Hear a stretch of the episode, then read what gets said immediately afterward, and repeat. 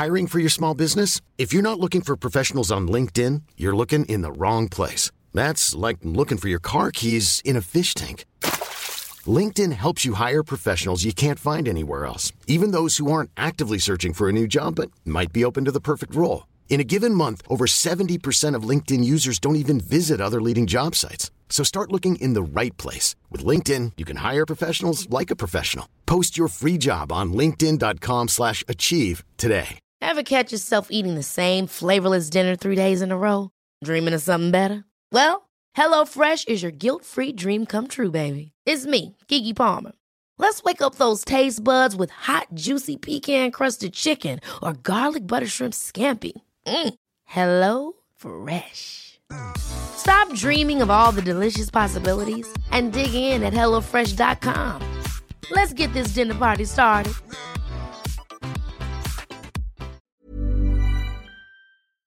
Sam, we've left the cozy ACOS studio to come to my parents' dining room. Perfect. Even better. Even Well, better. They So- should uh, they my- should hire this out as a podcast studio. Yeah, it might be a little echoey, but it doesn't matter. Well, if it's echoey, that would just give a certain kind of you know reverberary dignity to our statements. You know, sound like we're in a church hall. I put in some underscoring under, the, under this bit, like some sort of Game of Thrones soundtrack sort of stuff. Yeah, exactly. It'll sound like we're in a cool cave or something. I have a funny anecdote to discuss with you, Sam. Oh, I love it when you say that to me whenever we're just casually chatting, and I know that some, something good's going to come. So the other day I saw Logan Lucky with my sister, and I went to the Odeon Kingston. You know how Odeon, uh, all the employees on their name badges have to have their favorite film. Or at least, you know, just a film, right? Does it say my favorite film, or does it just? I've always assumed it's my. fa- Maybe it would have just like any film. Just put a film, or like they get identified, or they get their names removed, and it's like you're not Lucy anymore. You are now, you know, Fast and Furious Seven. That's just who you are. Yo, FF7. I need someone to walk the till. Um, but this gentleman, I forgot his name, but his favorite film was The Holy Mountain, the Alejandro Jodorowsky weird psychosexual saga thing It's a deep from the early 70s. And I was he's like, really out. He's really outdoing anyone else on in there, isn't he? Like a lot of like fucking normies who love Fight Club, and he's like, yeah, yeah. you know, He must hate working at Odeon, having to give out tickets for like this abs- commercial box despise it. office shit. Like, oh, oh, you're going to see Logan Lucky, a film with actors you've heard of by a Fuck director off. you're aware of. Fuck, there's your Fuck you. ticket, there's your seats up the stairs. yeah. Um, it just amused me. But I liked, I liked the way he didn't, you know, he committed. He could have gone for something because I feel that when you have to pick your favorite film, it's something someone's going to ask you about. So it's a bit like you know not picking and saying the Beatles is your favorite band or something. do you think they know, have a to have that out there. conversation a lot every day? Oh, Titanic. Is that good? Like, I've heard That's your things. favorite film? Yeah, that's your favorite film. Did he look like? Was he a sort of straggly haired, uh, peyote, uh, He had a beard, yeah. snorting kind of guy? He looked like a total hippie tosspot. A Did little sort like- of scrounging waste man on society, just with his fucking views and his marijuana. Did he look like the sort of guy who you'd- expect to find up a holy mountain? Oh yeah, You know, enjoying the enjoying the holiness. absolutely. But yeah, it amused me no end. Anyway, Danny, so what? i- What? i- What is this podcast? Give us a give us a quick précis of it. Describe it to us. Sure, certainly I can do that. So, Film Chat's a podcast about a plucky young chap called Sam Foster and his best bro, Danny Moran, and they're on a mission to track the end of a rainbow. Go with me. And they do that, and when they find the uh, end of the rainbow, they uh, they touch the sort of rainbowy-ness, and they are transported to a magical realm of colours, and it's full of gold. And so they take some gold. They take three pieces of gold. That must have been what they were hoping to find. It's classic end of the rainbow stuff. classic in the rainbow stuff. They get the piece of gold. The moment they pick up the gold, they're transported back to Earth. And uh, Sam's grandfather sells one of the pieces of gold to a pawn shop for money. I give a piece of gold to a local street gang, hoping it will ingratiate me in their in their gang. And they're just like, "No, you can't be in the gang, but thanks for the gold."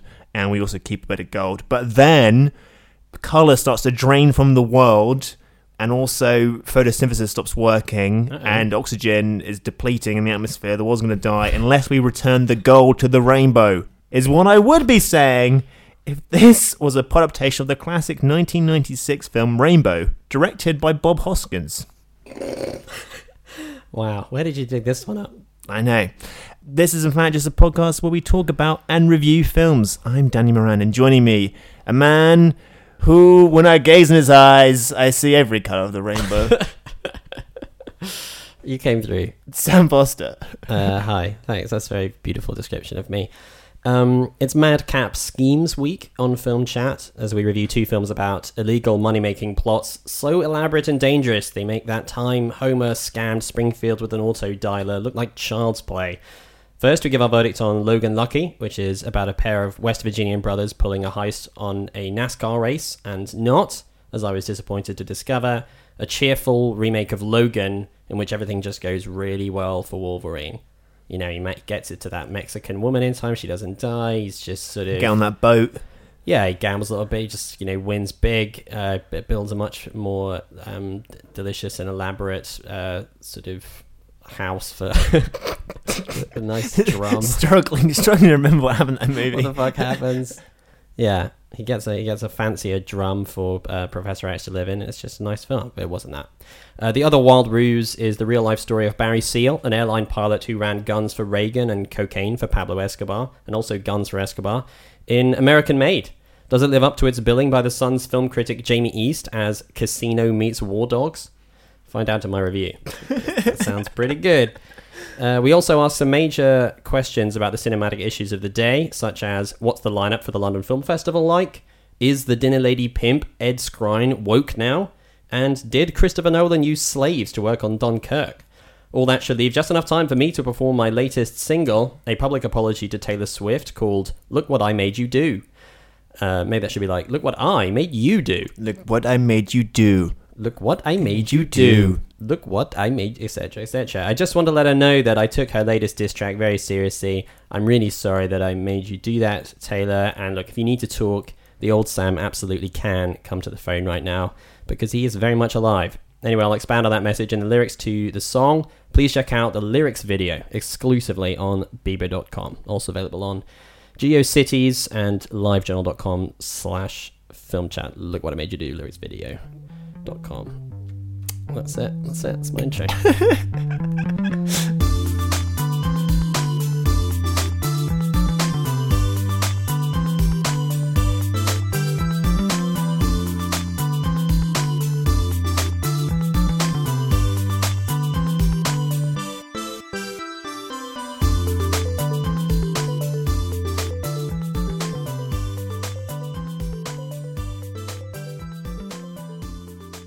Sam, exciting news. We've had some activity on our YouTube channel. Oh, Which. I've been neglecting for many months now, but uh, it was a period where I was uploading all our reviews. Yeah, we got some we got some views in uh, double digits, right? We got some double digit views on some stuff. Less so the reviews.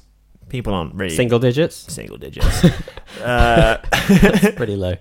um, but a man who, or a woman, I don't know. I'm assuming man. This may be a bit of a sexist assumption on my part, but a person who goes by the moniker Nads IQ commented on your review of John Wick Chapter 2. Okay, great. His first comment was Laurence brought back his voice. Awesome. Um, well, I that's think true. referring to Laurence Fishburne. Yeah, he brought his. He's certainly speaking. It's a speaking role, so he did bring his voice. And his uh, second comment is Wick using a compensator on his 9mm on Wick 1 was pretty retarded. It would make more sense of using 40 or 45 cal. That's a great comment. Oh, that's a fantastic comment to say. Glad Plays a lot of. Call of Duty, do you reckon? This, this, Is why- that why- Is that the same guy? Same, twice? same. I, I'm assuming it's a guy. I don't know. Women like guns as well. That's you know everyday sexism on my part there. I feel like it's almost certainly a man. I think it's, it's probably a gamer. He's a bit of a gamer. gamer. Would you agree? Do you think him using the compensator on the nine mm was pretty I retarded? Yeah, I, ra- I ran out of time actually for that. I was going to say that in my review, but I just ran out of time. That's actually one of the lines that I'd written in my notes. Retarded Wick uses compensator on his 9mm in Wick 1. Uh, but I, but he, N- Nad's IQ does not tell us whether he's using that in Wick 2, which is what the subject of the review was. What's, mu- what's mu- the fucking compensator situation in Wick 2? Is that better? Is that more like well informed? Yeah, we should comment and ask him to let us know about that. that. man is John Wick. retarded. Using a compensator on his 9mm. It's retarded. Yeah. So that was nice. That's good. Since I feel like I've learned something. That's what when you're reading comments on your stuff, you don't want to just ha- you don't want to have haters. You know, you don't want just people like saying, "Oh fuck you, you fucking cunt." John Wick Two is the best film of the entire uh, millennium. Fuck off. You want someone who's going to teach you a few facts. Yeah. And now I can sound very clever on him. And I make my next dinner party with all my friends. They mentioned John Wick, and I'm like, well, I, I'm sure you liked it, but there was a big problem with that movie. Okay, with the compensator, the 9mm situation, absolutely retarded nonsense. Wow. So thanks to Nad's IQ, I'll be sending him a. Uh, I'll be asking him for his address so I can send him a little thank you note because that's how few comments we get. We can, we can get round to everyone. Yeah, we can get around to everyone. Uh, we also got a message from uh, Olivia Waring. Uh, very kind of her to to write in. She submitted to us a URL that she thought might be of interest, and it was. It's about um, Blade Runner 2049, the 2049th film in the Blade Runner franchise, and it's going to be fucking long. Apparently, it's going to be even longer than Batman v Superman: Dawn of Justice. Good lord. Good lord, which is. Well, what do you make of it, Danny? Well, I would say it's a sign of confidence, isn't it? Because usually, well, we haven't reviewed it, but one of the f- things that started the ball rolling on the Dark Tower was going to be a total turkey was that the running time was 90 minutes. And people like, that's usually a sign that the studios got in and just slashed it down to the bare minimum. Because if it's a bad movie, it might as well be a 90 minute bad movie as opposed to, um, you know. At least like, people can get home for tea at like at a reasonable hour. So I guess it's a sign of confidence that, they're like, hey, it's gonna, you know, take this long to tell the story. Yes, also, al- although like uh, Batman v Superman: Dawn of Justice is like long as hell, but they must have known that was a total turkey. yeah, Although perhaps that was cut down, right? Because the director's cut is longer. yeah, yeah. That probably was the cut to the bone. they were like, it, it makes no sense, and if we cut it, it, like that is the absolute like as far as we can feasibly go with a nonsensical film. You know, Yeah, any further than that, it's just pure montage, just like a total dream sequence. exactly. And uh, I don't know. Denis Villeneuve's style is very sort of languid. I would say he kind of soaks in his visuals. Yeah, he's He's got he's got long shots, long beautiful shots, very loud sounds. Loud sounds, long shots. That's Uh, what I'm expecting. Do you want to hear some comparisons? Certainly. There's some uh, running time comparisons here, just so that you and our listeners can put that figure into perspective. The lo- last studio blockbuster to run this long was Interstellar, which was 169 minutes long, and the other 169 minute movie was The Hobbit: An Unexpected Journey. God, takes them a long time to get going on that journey. why was that so late? I Why swear they the got like fuck is it five so five long? chapters in in that film. Yeah, I mean, like they're already expanding quite a short book into three enormous films. Like, does it have to be one of the longest movies of all time? Uh, Captain America: Civil War was only 147 minutes. The original Blade Runner was 117 minutes, so it's really a lot shorter than that. Uh, this is longer than The Wolf of Wall Street. It is longer than The Hateful Eight by one minute, and Right. longer than The Revenant and longer than Silence. So you know, it's a real bum number. Yeah, the thing is also with the first Blade Runner, if it follows that atmosphere, I mean, I feel that that's a movie that feels longer than it is Blade Runner. Yeah, ab- that's absolutely, that's absolutely because it's so sleepy and dreamy and I don't know, yeah. And there's not that much. Maybe this one will be much more plot heavy. a lot of Harrison Ford running in it. Well, you Get know, away from my family, It seemed like my robot family. there's a lot of Harrison Ford running and a lot of Ryan Gosling looking very sort of sad and mournful and, and intense. He's very good at that though. That's his whole shtick, isn't it? Like Villeneuve watched Only God Forgives, and he's like, "Bring me this man." Bring him to me. Bring him to me for two and a half hours. I like the way you can be still uh, with the neon lights looking at you. Perfect for my movie. Perfect. In this shot, you wear a coat. Uh, you're sitting in front of a table. On the table is some papers. You're looking at them like, what are these papers? What do they say? Uh, that's about. I think that's be most of the movie. Yeah, sounds great. Can't wait. Superhero films announced, casting rumors leaking out. M. Night Shyamalan's film is hated, Paul Thomas Anderson's is fated, Meryl Streep's Oscar tipped, Matt Damon's in a viral vid, Michael Bay's made a mint. That's the news that's fit to print. Ed Skrein. He's one of my favorite actors. He is. So I don't know why I laughed. Why? Why? Why, would shouldn't you- he be? Why, would you, shouldn't he be? exactly. Why not? Uh, you may know Ed Skrein from the reboot of the Transporter movies, the, the Transporter Refueled, uh, or from Deadpool, in which he played the villain. He's got a particular thing. He was also in Game of Thrones before they recast him for being too good. He was uh, just blowing away everyone else, and they had to uh, had to replace him. He's got a particular thing. He just sort of looks really bloody pleased with himself. And delivers all his lines basically the same way. He's kind of like, yeah, yeah, that's right. That's okay." quite a good Skrein impression. Yeah. Mm. Anyway, Ed Skrein. So he, he was recently cast as uh, someone called Major Ben Daimio in the remake or an upcoming reboot of the Hellboy series, and I was very excited to hear it. I want, I want, I want some more Skrein. I feel like I haven't seen him around, but he has pulled out of the role for the reason that the the character in the original stories is Japanese American, and Ed Skrein is just neither Japanese nor American, and he was worried about whitewashing. There's obviously been a lot of whitewashing scandals in Hollywood recently, and he released this statement on Twitter. Last week, it was announced that I'd be playing Major Ben Daimio in the upcoming Hellboy reboot. I accepted the role, unaware that the character in the original comics was of mixed Asian heritage. There has been intense conversation and understandable upset since that announcement, and I must do what I feel is right. It is clear that representing this character in a culturally accurate way holds significance for people, and that to neglect this responsibility would, con- would continue a worrying tendency to obscure ethnic minority stories and voices in the arts. I feel it is important to honour and respect that, therefore, I have decided to step down so the role can be cast appropriately. Good for Good for you. I mean, I think, like, is that unprecedented? I don't think I've ever heard of such a thing. Like, you didn't tell me this guy wasn't white. Yeah. I quit. I mean, it's very cool that he does it, but is it sort of cynical of me to have immediately wondered, do you just not want to do this movie and change your mind, you know? And this is like a good woke way. I mean, which it wouldn't even be that bad because it's a good message, even if he just didn't want to do it anyway. I'm glad, Yeah. I'm glad that he's sending out that signal because it is, a, you know, an important thing. Uh, but it just, yeah.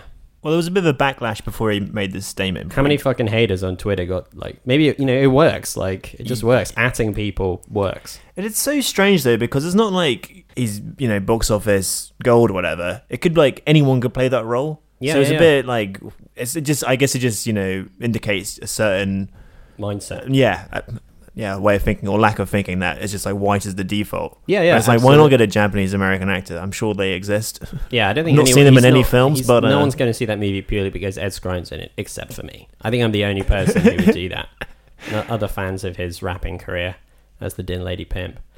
Um, yeah, and also he isn't. I feel like uh, like he has not been uh, roles haven't been coming out of his wazoo.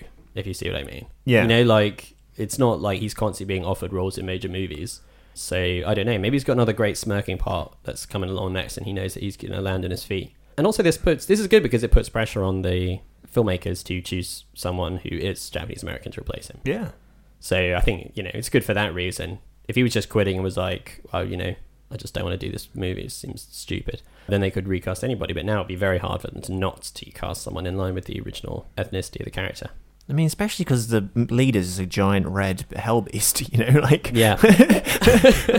like if it's even like the original Hellboy, it's like one of them's a fish, one of them's, you know what I mean? It's like it's quite a sort of anything goes Yeah. world that it's, the it's movie definitely exists not. in. Yeah, yeah. There's really no excuse for it for it not to be diverse. It's not that they're like, oh, you know, this is the white supremacist comic. That would be okay, you know. I don't know what my point is here, but well, I just, like, guess it's like if it was you know a very culturally specific film about you know Yeah, yeah, I don't know small town America or something where everyone is white, you know, but it's not. It's just a it's just an anything goes um, nonsense film. well, as far as we know, could be the most important film of next year.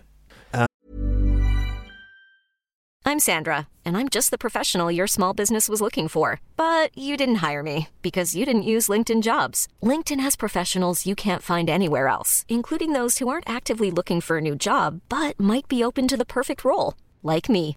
In a given month, over 70% of LinkedIn users don't visit other leading job sites. So if you're not looking on LinkedIn, you'll miss out on great candidates like Sandra. Start hiring professionals like a professional. Post your free job on linkedin.com/achieve slash achieve today. In other news, the London Film Festival lineup has been announced. What? What? What? All the, you know, hot directors and actors are coming into London for hmm. the 10 day period and they're showing lots of exciting movies. Excellent, Danny. Take me through some of the stuff they're showing. I don't know what they're showing. You don't know what they're showing. I am excited for The Florida Project, which is the new film by Sean Baker. who did Tangerine, that movie shot on iPhones. I'm excited for Shape of Water, the new Del Toro movie. He's done with Hellboy. You know, I've got no time for that. I'm making another film about weird monsters in labs. it's much better. Yeah, well, uh, it sort of looks like an Abe Sapien Origins movie, right? Yeah, he falls in love with someone in the 50s. Wonderful. Yeah. I'm excited for Lean on Pete, which is a new movie by Andrew Haigh, who did 45 Years. Oh, Uh, I'm excited for You Were Never Really Here, uh, the new Lynne Ramsay movie with Joaquin Phoenix. Yeah. Oh yeah, I think I saw a um, saw a, a, still from that upcoming movie, and I really thought it was from um, I'm Still Here because it's like I know we Like- talked before about all, all these movies have the same fucking title, but he's Yeah. like got this huge beard, Yeah, yeah, he's full on. and Uh, yeah, he's like that's a gone to seed uh, Phoenix. Yeah, um, But that looks great. And the new movie by the director of Leviathan, Andre Andrei Zvyagintsev. Zvyagintsev. Very good. Loveless is playing. Yeah, lots of cool movies. One of the cool things about London Film Festival is that it doesn't really have that many premieres. It's stuff that's played at Cannes or Venice or Telluride. So I feel like already the hot tickets have been sorted. Yeah, So you if you want to be a bit week from the selective with your film tickets, if you don't have a press pass like myself, I can see any movie I like whenever I want, and uh, you're just looking to see a few movies, Yeah. you can you know have a good um. Like all real film Idea. journalists, we like to boast a lot about. I like to boast a lot I about see it. films for free. Yeah. um, but yeah, it's exciting lineup. I'm hoping to uh, hobnob with some. You know, I didn't last time. I didn't like do any celeb spottings. I think this year I'm gonna go to all the networking stuff and You be did like, some critic spottings there, right? You saw Robbie Collin out there. You saw Robbie Brad, Collins. Bradshaw out Robbie there. Collin dresses like a child. I'm gonna, I want to say that. Take me know. through his get up when you spotted him. I was watching Toni Erdmann, and he's quite. A, he's a huge guy. Robbie He must be like Very s- tall. six five or something. So he isn't the size of a child; he's the size of a the size of a huge man, but he was wearing like this Spider-Man long sleeve T-shirt where like the sleeves were like blue, and then like the main one was like it was like a it was like a kid shirt, you know. If that was like an, it's like you know if you go to a shop and they've got like, the kids department, they've just like snapped some Marvel stuff on, It's you like know. a sort of child's pajama top. Exactly, that's the one. Charles pajamas top. Maybe it was his pajamas. It was quite early in the morning. He just like rolled out of bed, got in a cab. Yeah, Take me to Tony and I might have to stop you there. I'm becoming uncomfortably horny. this description.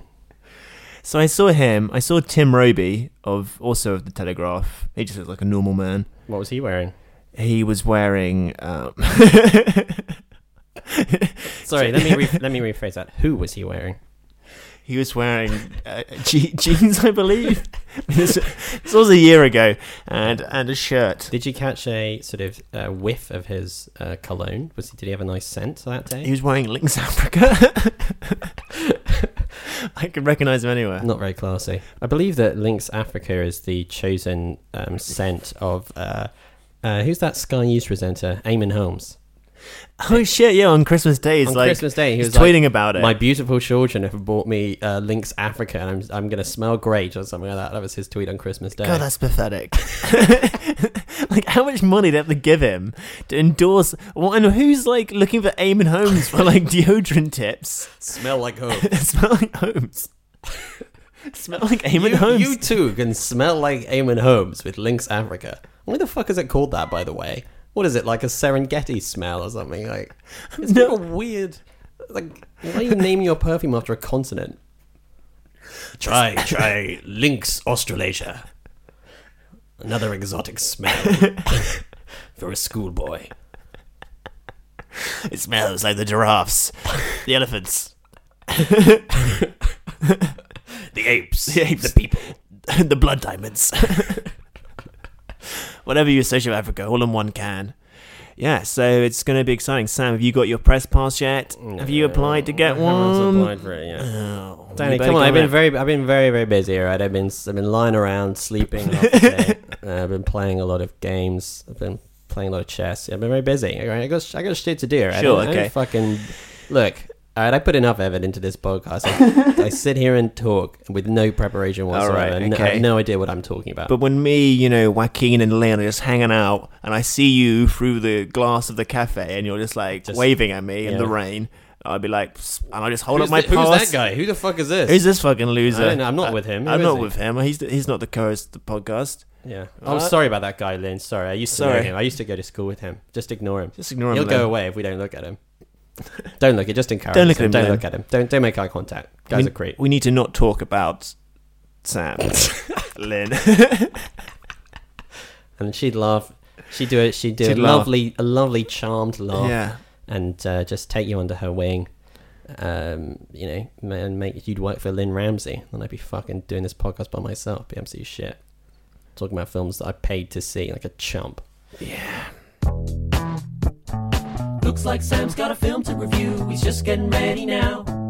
Hey Sam, here's a few tips for you that I hope are gonna help you out. You gotta come prepared, try not to rush, speak directly into the mic. Um, don't sort of use filler words too much and try to avoid talking total shite. Okay, start reviewing now. Okay, American Made. This is the new movie by Doug Liman, the guy who directed uh, The Bourne Identity and uh, a bunch of other Swingers. a bunch of other films, Swingers, and various other things. It stars Tom Cruise as a guy called Barry Seal, who's a real dude, and he's an airline pilot who is recruited by the CIA to take aerial surveillance of communist guerrilla training camps in South America.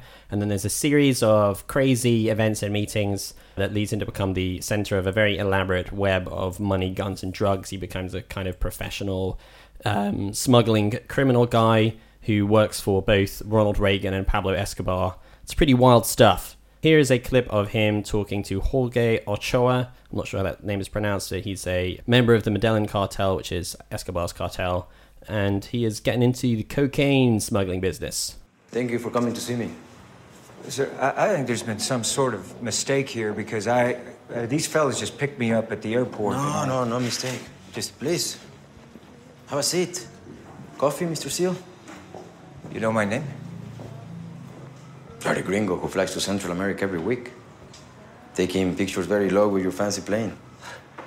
Uh, yeah, I mean, uh, uh, those photos. See, I have a uh, aviation company here in South America yes, that I, the I AIC. advise. Uh, I see. Yes, sir. Or is it CIA? what? no, no, no, no. I'm just a businessman here. I'm a businessman. Imports, exports, cattle, horses.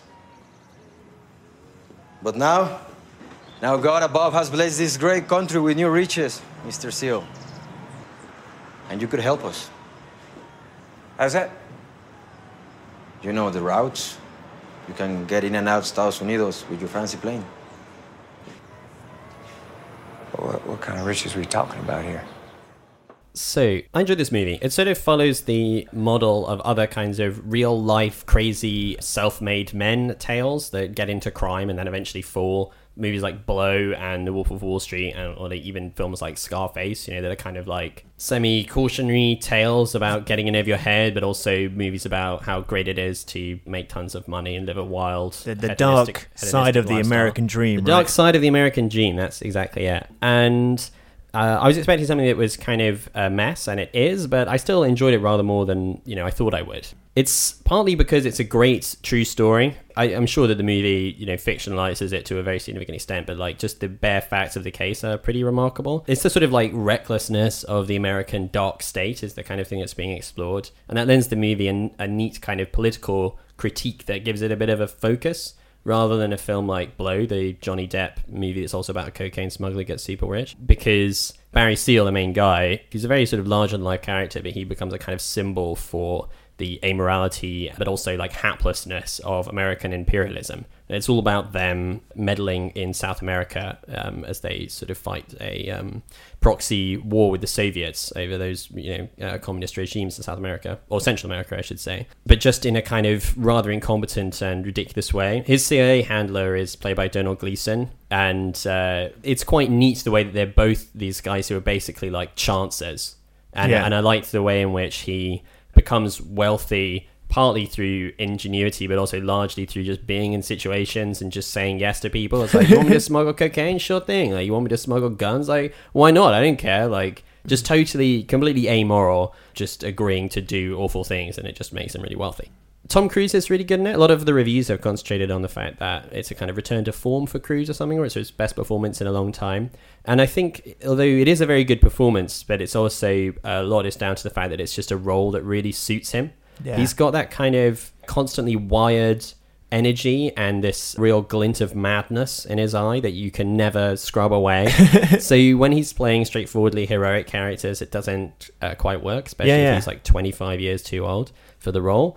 Um, but in this in this case, because he's playing more of an anti-hero and somebody who has to be, you know, sort of reckless to like an absurd degree, and he has this kind of unwavering self-belief that just propels him through like any situation. It becomes a kind of anchor for the movie's chaos. It feels like it's been edited to death uh, which I actually think turns out to be quite a good thing because, for one thing, it's just under two hours long, which is you know not a short movie, but it's a lot. It's shorter than a lot of these cut types of movies, which are like the episodic real life stories where they felt like they had to cram too many crazy real events in, and so it just drags. And I feel like there was an initial edit of this film which was like that probably. Yeah. But instead, you just end up with bits like montages of the movie where you just see snippets of what you feel like must have been longer sequences because like why would they bother to dress that set and like you know it all seems a bit too elaborate for uh, it to just be this completely throwaway thing and it's all a bit messy but Cruise kind of holds it together and Just by sheer force of will. just by sheer force of will, exactly, and um, and it kind of suits the general seat of your pants life that he was living. Another thing I liked about the movie is that these types of films often illustrate somebody's sort of descent into uh, wild criminal hedonism by sort of slathering prostitutes everywhere and also making him just routinely unfaithful, leading to a rather unrewarding female role for his wife who has to sort of just get really upset because he's, you know, cheating people because too much money. Uh, and this movie does not go down that easy route, which I just found to be kind of a relief. He's got quite a strong marriage, um, and his wife is, you know, uh, shares his outlook to a significant extent. And I was just like, you know, I mean, I Yeah. know it's a small point, but it was just sort of a relief there. no, no, that sounds good. It just felt a bit more uh, of a mature like way to make the movie, and not just like be like, you know, what happens when people get rich? Like, there's just dollar bills flying everywhere, and like there's loads of people, you know, in thongs sort of dancing about. Um, so they didn't do that, which I liked. The kind of throw everything at the wall directorial style does feel a bit like made up on the fly, and I don't know if this is a conscious choice or a result of like editing sweet stuff or what exactly. But it reminded me a bit of The Big Short, you know, when like uh, in that movie they feel like you're going to lose, you know, interest in the film at Yeah. any second because there's too much boring financial jargon. So it's just going to be constant stuff like new ideas. This bit's animated. This bit's like a, a talk to camera, you know, that kind of thing. And this movie has a bit of that, which is a little bit sort of haphazard. And I think that the tone of it, it's extremely, it just zips along and it's very loose and just is kind of fun, fun, fun for most of it, which is good in some ways, makes the movie very watchable, but also makes it feel a bit disposable and it loses any chance of having like pathos, you know, because it's extremely serious what's going on, you know. And this guy is a real person, but you're never really in danger of being that emotionally invested in it because the whole thing is a bit of a cartoon yeah. in that reality is obviously very cartoonish in this instance but you don't there doesn't there's no real weight to the real world events because it just sort of is like hey hey hey another crazy day in the life of barry seal. Um but it's good. It's got quite a good supporting cast. Jesse plemons turns up for about two seconds and like he does a really good job of feeling like there's an entire he, you know he spent months working on this whole character and he has about two scenes and like you know no uh, more lines than that But he nails it. and he just nails it um, and- Classic Plemons. yeah, and Domhnall Gleeson is quite good as this like shit-eating um, CIA guy.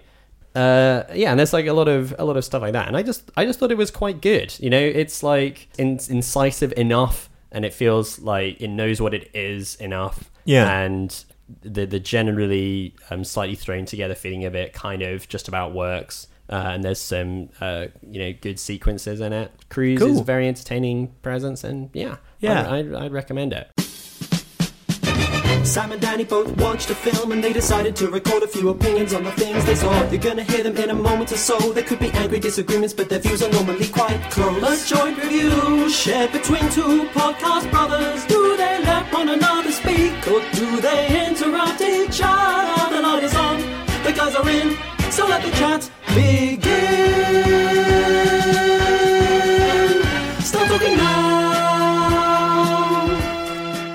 From one fun zippy caper to another. Logan Lucky, which is the new film from Steven Soderbergh, the guy he'd retired. He retired, made 20 hours of prestige drama, got a bit bored, and came back to uh, make a film. He has previously made the Oceans trilogy and also films like Erin Brockovich and Traffic and the Solaris remake and Sex, Lies, and Videotape. He's an interesting director and he seems to have found a way to sort of cross the art house commercial divide. And this film feels like somewhere much more in the commercial end of his oeuvre. Yeah. Oeuvre. Well, it's a, it's a, I think like it straddles that in a Yeah. way because it feels a bit like a Coen's movie. Yeah. Absolutely. And so the plot is that Channing Tatum and uh, Adam Driver play brothers who are down on their luck. Uh, Adam Driver uh, did two tours in Iraq and lost his arm, and Channing Tatum is a miner who has just been laid off because he's had a pre-existing condition.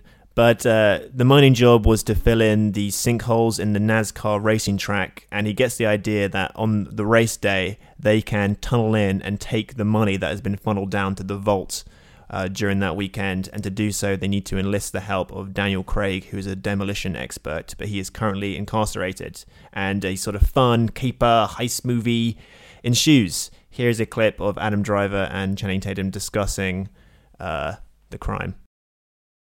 Yesterday, as you were leaving the bar, you said the word cauliflower.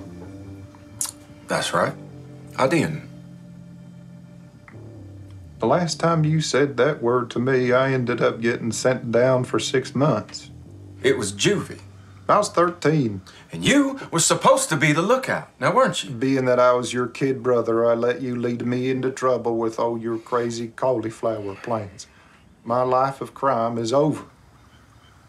But you did make breakfast this morning. Even burned the bacon like I like it and you ate. I also saw you have some sort of robbery to do list. I know this attempt to be organized is a big step for you, so go. Charlotte Motor Speedway.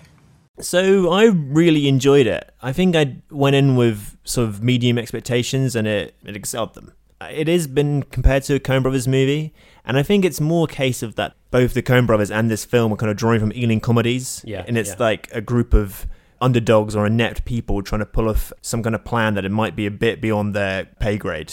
But unlike um, the Coen Brothers and the Ealing comedies, it's not hasn't got that vein of nihilism, and it's very sweet and good natured, and there's a genuine affection for everyone in the film, which kind of wins you over. Yeah, well, they it it's it's on the side of the characters. Yeah. they're not like anti-heroes; they're just heroes. Like you're not encouraged to laugh at their buffoonery, you know, as much. Yeah, and as that clip shows, there's definitely it definitely leans into the funny accents, but I think it's on the right side of caricature where the the humor is mainly from the characters, not the way they talk. And Yeah. even though every once in a while there's a you know it kind of leans into the sort of just Daniel Craig saying naked is quite funny. Yeah, well, I was but- sort of wondering this while watching the movie. I was like, how much am I supposed to be laughing at the Hicks? And then by the end of the movie, I realized not. and then I was like, and then I liked it much better. Yeah. you know. Um, I mean, there is a certain like guys dressing up like Hollywood stars. Like, what if you were from the South? You know, there's a bit of that. Well, everyone's doing a performance. Yeah, you yeah, know yeah. they're not like hitting it. Everyone's got a bit of shtick. Yeah. And I would compare it to a movie like it's like a good version of an American hustle style film where everyone's having a good time, but just feels like you've been invited to the party. And I think part of that reason that is is that it's a heist movie, which necessitates a lot of plot, so it can't really be too indulgent because the mechanics of the plot have to click in, and so scenes have to be kind of quick and stuff has to keep on moving which is good. And like I think I just like the general formula of heist movies where it's like you got to assemble the team, they got to go through the plan, the plan goes wrong, they got to, you know, Yeah, yeah, all I- that stuff is just makes for great movies. I think I think part of what makes it really work inside that framework is that it's got a above average quality of plot construction. I think it's very well built. The sort of all the heist stuff, and it's also quite unpretentiously presented. The movie, like it's quite. Uh, I don't know. I don't know how to say this in a way that um, sounds informative, but it's just a very like straightforward film that just lays everything out and doesn't Yeah. seem too pleased with itself. And so it's it, basically the thing that's good about it is it's basically as smart as it thinks it is, and it's not some sort of like hustle style con film where like the plot is utterly ridiculous, but the whole movie is like oozing with cool the entire time and demanding that you think it's awesome, and instead it's just uh, here's the stuff that happens. Basically, it's fun, but it's like it doesn't. It's not trying to like whack you over the head with how ingeniously Yeah. constructed it is, but it is actually very cleverly constructed. Yeah, absolutely. I also think it's got a like kind of throwback quality to it, and it kind of reminded me of sort of seventies heist movies like The Taking of Pelham One Two Three, in that heist movies necessitate a lot of like functional characters. There's got to be security guards and people who like the bank clerk and stuff, but they've all got like a bit of shtick. They're like kind of sitcom characters that have been sort of so like the prison warden has got like a whole sort of like story Yeah, that yeah, justifies his motive with him, of yeah. him, even though he's purely a functional character. And uh, just across the board, the performances are really good. I really like Channing Tatum. He's suddenly become. I used to be that handsome guy from Step Up, but he's like a proper leading man and just like anchors the whole thing. He's really good, yeah, and he's. I think his, a lot of- his accent is the wonkiest. I think. I think he's the one who like spent the least time with his accent coach, and he's like, "Yeah, I can do this." You know, I, I'm from down south. I'm just kind of a doll. Blah, blah, blah, you know. And uh, Adam Driver continues to be the best thing in any movie yeah, he's he's in. fucking great. Love it. and I really like Riley Keough as well as their sister. And Daniel Craig, I think he's like, I've got a character to play. Thank God, it's been a decade. Yeah, I can do it. He's loving it, and he's. And he, I feel like he, he was pretty good. I Yeah, yeah. He's got a history of very wonky accent stuff, but I thought he did a pretty good job in this movie. There's a bit in it where he like pours salt on a hard-boiled egg and eats it, and he, there was more acting in that than in like the entire Bond franchise to date. He's putting more effort into eating that hard-boiled egg than just like any of his Bond shit. I think yeah, he was like, and like even the sort of little parts have a lot of like charm to them. Hilary Swank turns up in it, and uh, Yeah, just- Katherine. I didn't know Katherine Waterston was going to be in the movie, and like she came, I was like, ah, Katherine Waterston. Yeah. and she's great in it. Yeah, I would say that it's like there's definitely if you think about it too much, there's like a few loose ends, not in the heist aspect, but just like like the Katherine Waterston, she's like in it for like one scene, Well, I and it sort feels of- a bit like I was sort of wondering when she was going to come back, and then she did. At least she did once, you know. Yeah. yeah, but yeah. But that kind of feels. I'm, I read the Empire review and it said like it felt like it was one draft away from being like very memorable, and I think that's maybe true. Like it's a very kind of breezy movie, but uh, yeah, I just thoroughly enjoyed it. I, I, I liked it really leans into the absurdity of these types of movies in a way that I found very pleasing and I think like once it kind of clicks into place what type of film it is and like where things are going I just found it very satisfying and it was I think I really enjoyed the feeling of being won over by the movie and that at the start of it I wasn't quite sure how this is all going to come together and then like when it when it starts to lay out what it's doing it was Yeah. like the best version of what it could have been basically i really liked it Oh, I do have one quibble, Yeah. which is Steven Soderbergh cast Don Cheadle as a Cockney in Ocean's Eleven. Everyone made fun of him, and for some reason, he's hired Seth MacFarlane, the creator of oh, Family gosh, Guy, yeah. to play like a British billionaire, doing the worst accent. I don't know if it's like bad. deliberately bad Yeah, yeah. or. I but he's know. doing i thought he he's trying to do a kind of richard branson thing right he's this kind of like he, he's richard branson but he looks like one of the 118 guys Yeah. and and it's just fucking unbearable i hated it I just don't understand how like his career is as a comedian, right? He's like I don't know. he's not desperately unfunny. he's a very unfunny guy i think Looks in, like a tadpole. in Remember- person he's really boring looking Yeah, he's that's what- boring sounding That's what Georgia Mills once said to me. He looks like a smug tadpole. and I think that's quite a good. Good description Yeah. he captures his essence yeah he sucks in it They should have got Dan Stevens for that role. Oh my god, yes. like absolutely should have got Dan It's got to Stevens. just, you know, Hollywood is awash of British actors, right? You can't fucking move for them. Every maybe, TV maybe show. and- maybe that was why he thought it was funny is because everyone in the film is doing a stupid accent that they can't quite do. yeah. Like, you know, you got Daniel Craig, he's British, but he's doing a ridiculous Southern accent, and Seth MacFarlane's gonna be doing, "Hello, I'm I'm a British billionaire. Hello." Yeah, Stuff and then like it goes a bit Australian occasionally He's just kinda because it talks got. How dare you? I'm from. Oh, I'm in a stupid hick bar. But that aside, had a great time. Yeah, me too.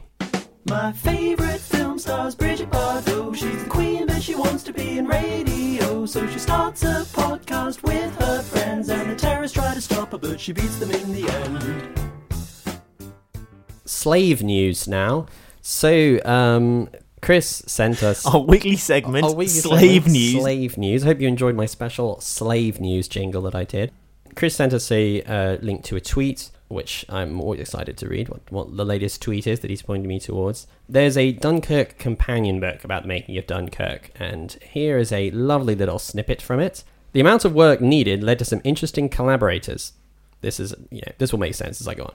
The big fenders on the ships, they use giant rubber balls nowadays, but back then they were made out of rope woven in thick hemp. We had to make about 10 of them. They found a Dunkirk man who had re-rigged a ship for a local museum. He knew how to weave these bumpers, and he employed prison labor to make them. First time offenders, kids, they weren't hardcore criminals. I hope the producers know, Gary adds, because we saved a lot of money that way. so, so following on from the sort of minor scandal when it turned out that Hillary Clinton had uh, prisoners cleaning her yard when she was uh, with the wife of governor in Alabama, turns out slave labor was also used uh, for Dunkirk. Didn't that movie cost like two hundred million dollars? They much couldn't do find to anything. Save, yeah. Like, could they not just? Yeah, I think They if- like rebuilt like fucking planes and like the IMAX cameras and like how much money is like Yeah. being burned the biggest every boat second? scene in history. Jesus. I mean, th- this is like the thing that's bad about this is like, you know, when you have obviously, you know, if you have pri- if prisons exist, then it's obviously good to have prisoners doing constructive things, but it should be things that help them rehabilitate into society or give them skills or in some way enable them to rejoin This, society. this is an important skill. as citizens when they leave. It's not just like a source of cheap labor for a fucking like any random person. It's like, can we just get some prisoners? Actually, you know, we don't have to pay them because they're in prison and their you know freedom has been taken from them. Can we just have them do this? I love if that was their line of defense. Is like, well, they're learning an important skill. You know, how to make hemp ropes, which haven't been used in a hundred years. That's literally the entire point. Ancient rope that no one else can make. Or some fucking like ship benders that are utterly useless. Don't worry, Dunkirk is such a hit that there'll be there'll, there'll be like a Harry Potter style massive film industry that will grow out of uh, World War One Dunkirk world. epics. Dunkirk World, and uh, these guys can you know once their sentences are complete, they're only first time offenders. Uh, they can then become professional fucking bender makers. Yeah, that's the uh, that's the other interesting part of the story. They were first first time offenders. First time. I don't know why you're so bothered about us using uh, prison labor. The fucking first, like, what difference does that actually make? Does it seem like any better or worse if they had only used hardcore murderers to? Uh, Wow, I guess you could take the line of argument that like, well, if they're like the worst, they should not work for money. And Yeah. like these people are the scum of the earth, and they just spend their time doing hard labor making right. shit. Yeah, Whereas like if it's just some guy's gone down for you know possession of weed or you something, know, if the warden already has them digging in and refilling holes in the yard because you know they're too rowdy or whatever, then uh, Why Oh, not? don't worry, they're only paedophiles. We only used paedophiles for this, so like, don't worry about it. Yes, that's- Like, it's we just- fine. we really missed. We we missed. We did mistreat people, but they were people who you'd want to be mistreated. you can enslave the worst people in You society. can enslave the it's absolute fine. worst people. That is completely fine. Yeah. Wait, How about why don't they get like if you've been sentenced to like community service or something? Is that I mean, is that okay? Because if you you're just doing, but no, those guys are doing. They're, like, picking up litter stuff, right? litter, like, And- that's what's community service. Yeah. It's not just like work for fucking Christopher Nolan Work for Chris Nolan's service. service. You've been sentenced to one thousand hours Nolan service. You will work on his latest epic. It definitely sort of just adds to this idea that Christopher Nolan is like can do anything, right? No one says no to him. He's like this sort of royalty. We've uh, saved you pennies, Lord Nolan. Lord Nolan, for your extra big cameras, we decided we've forgone any payment just to serve you, Lord Nolan. Did he just like? Did he sort of tell some like this? You know, he was running out of money, and he was just like, someone was like, "We don't have enough money to make these like shit benders." He was like, "Make it happen! I am Nolan. I spent all week complaining about one of the black hole shots in Interstellar because it wasn't scientifically accurate, and you can make these benders for five dollars. Do it. Do it. Do it. Make it done." Do it. it's like He's a very sort of uh, Darth Sidious type, isn't he? He's like the Yes. Darth Sidious of the of the film. you world. are confused about a great many things. Okay, so we have to. He's, he's, he, Christopher Nolan owns slaves. Slave Master Nolan now. Slave Master Nolan, as Yeah. I shall refer to him from Fucking now on. problematic. I will not be buying the VHS of Dunkirk. I will not be downloading it. I will not be buying the companion book for Dunkirk. I'll not be advising my friends to see the film. I, my relationship with Dunkirk is finished. The only thing I'm going to be doing is pirating it a lot. Good for you. Thanks, man. Yes. Uh, and that's the end of this week's film chat. Thanks so much for listening. Next week, review some more films. I don't know what's out. Oh, we're Just going to gonna- be reviewing. Just gonna be watching some There's a films. few options. There's Detroit. Oh yeah, I hear that's if you want to see some, you know, brutal uh, police violence, that's that's Do movie, I? That's the movie for you. Woo! Um, don't know. Anything else? What's that?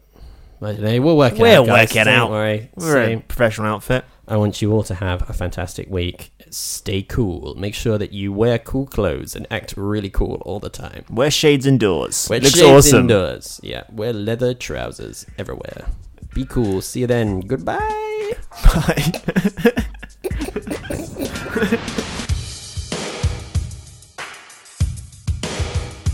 because I can't get a real job. Much too late for that. This was a, a pleasure for me. I, I mean, we've been talking for a while about about putting it together, and finally had a script that really felt right to me. and I was delighted to have a chance to work with the the kid. What's his name?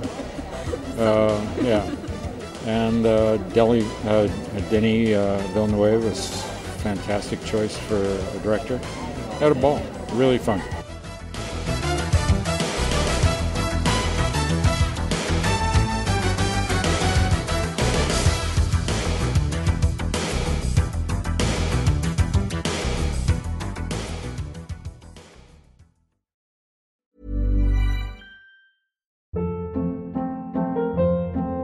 Hold up. What was that? Boring. No flavor. That was as bad as those leftovers you ate all week. Keke Palmer here, and it's time to say hello to something fresh and guilt-free. Hello Fresh. Jazz up dinner with pecan-crusted chicken or garlic butter shrimp scampi. Now that's music to my mouth. Hello Fresh. Let's get this dinner party started. Discover all the delicious possibilities at hellofresh.com. Planning for your next trip? Elevate your travel style with Quince. Quince has all the jet setting essentials you'll want for your next getaway, like European linen, premium luggage options, buttery soft Italian leather bags, and so much more. And is all priced at 50 to 80% less than similar brands. Plus, Quince only works with factories that use safe and ethical manufacturing practices. Pack your bags with high-quality essentials you'll be wearing for vacations to come with Quince. Go to quince.com slash pack for free shipping and 365-day returns.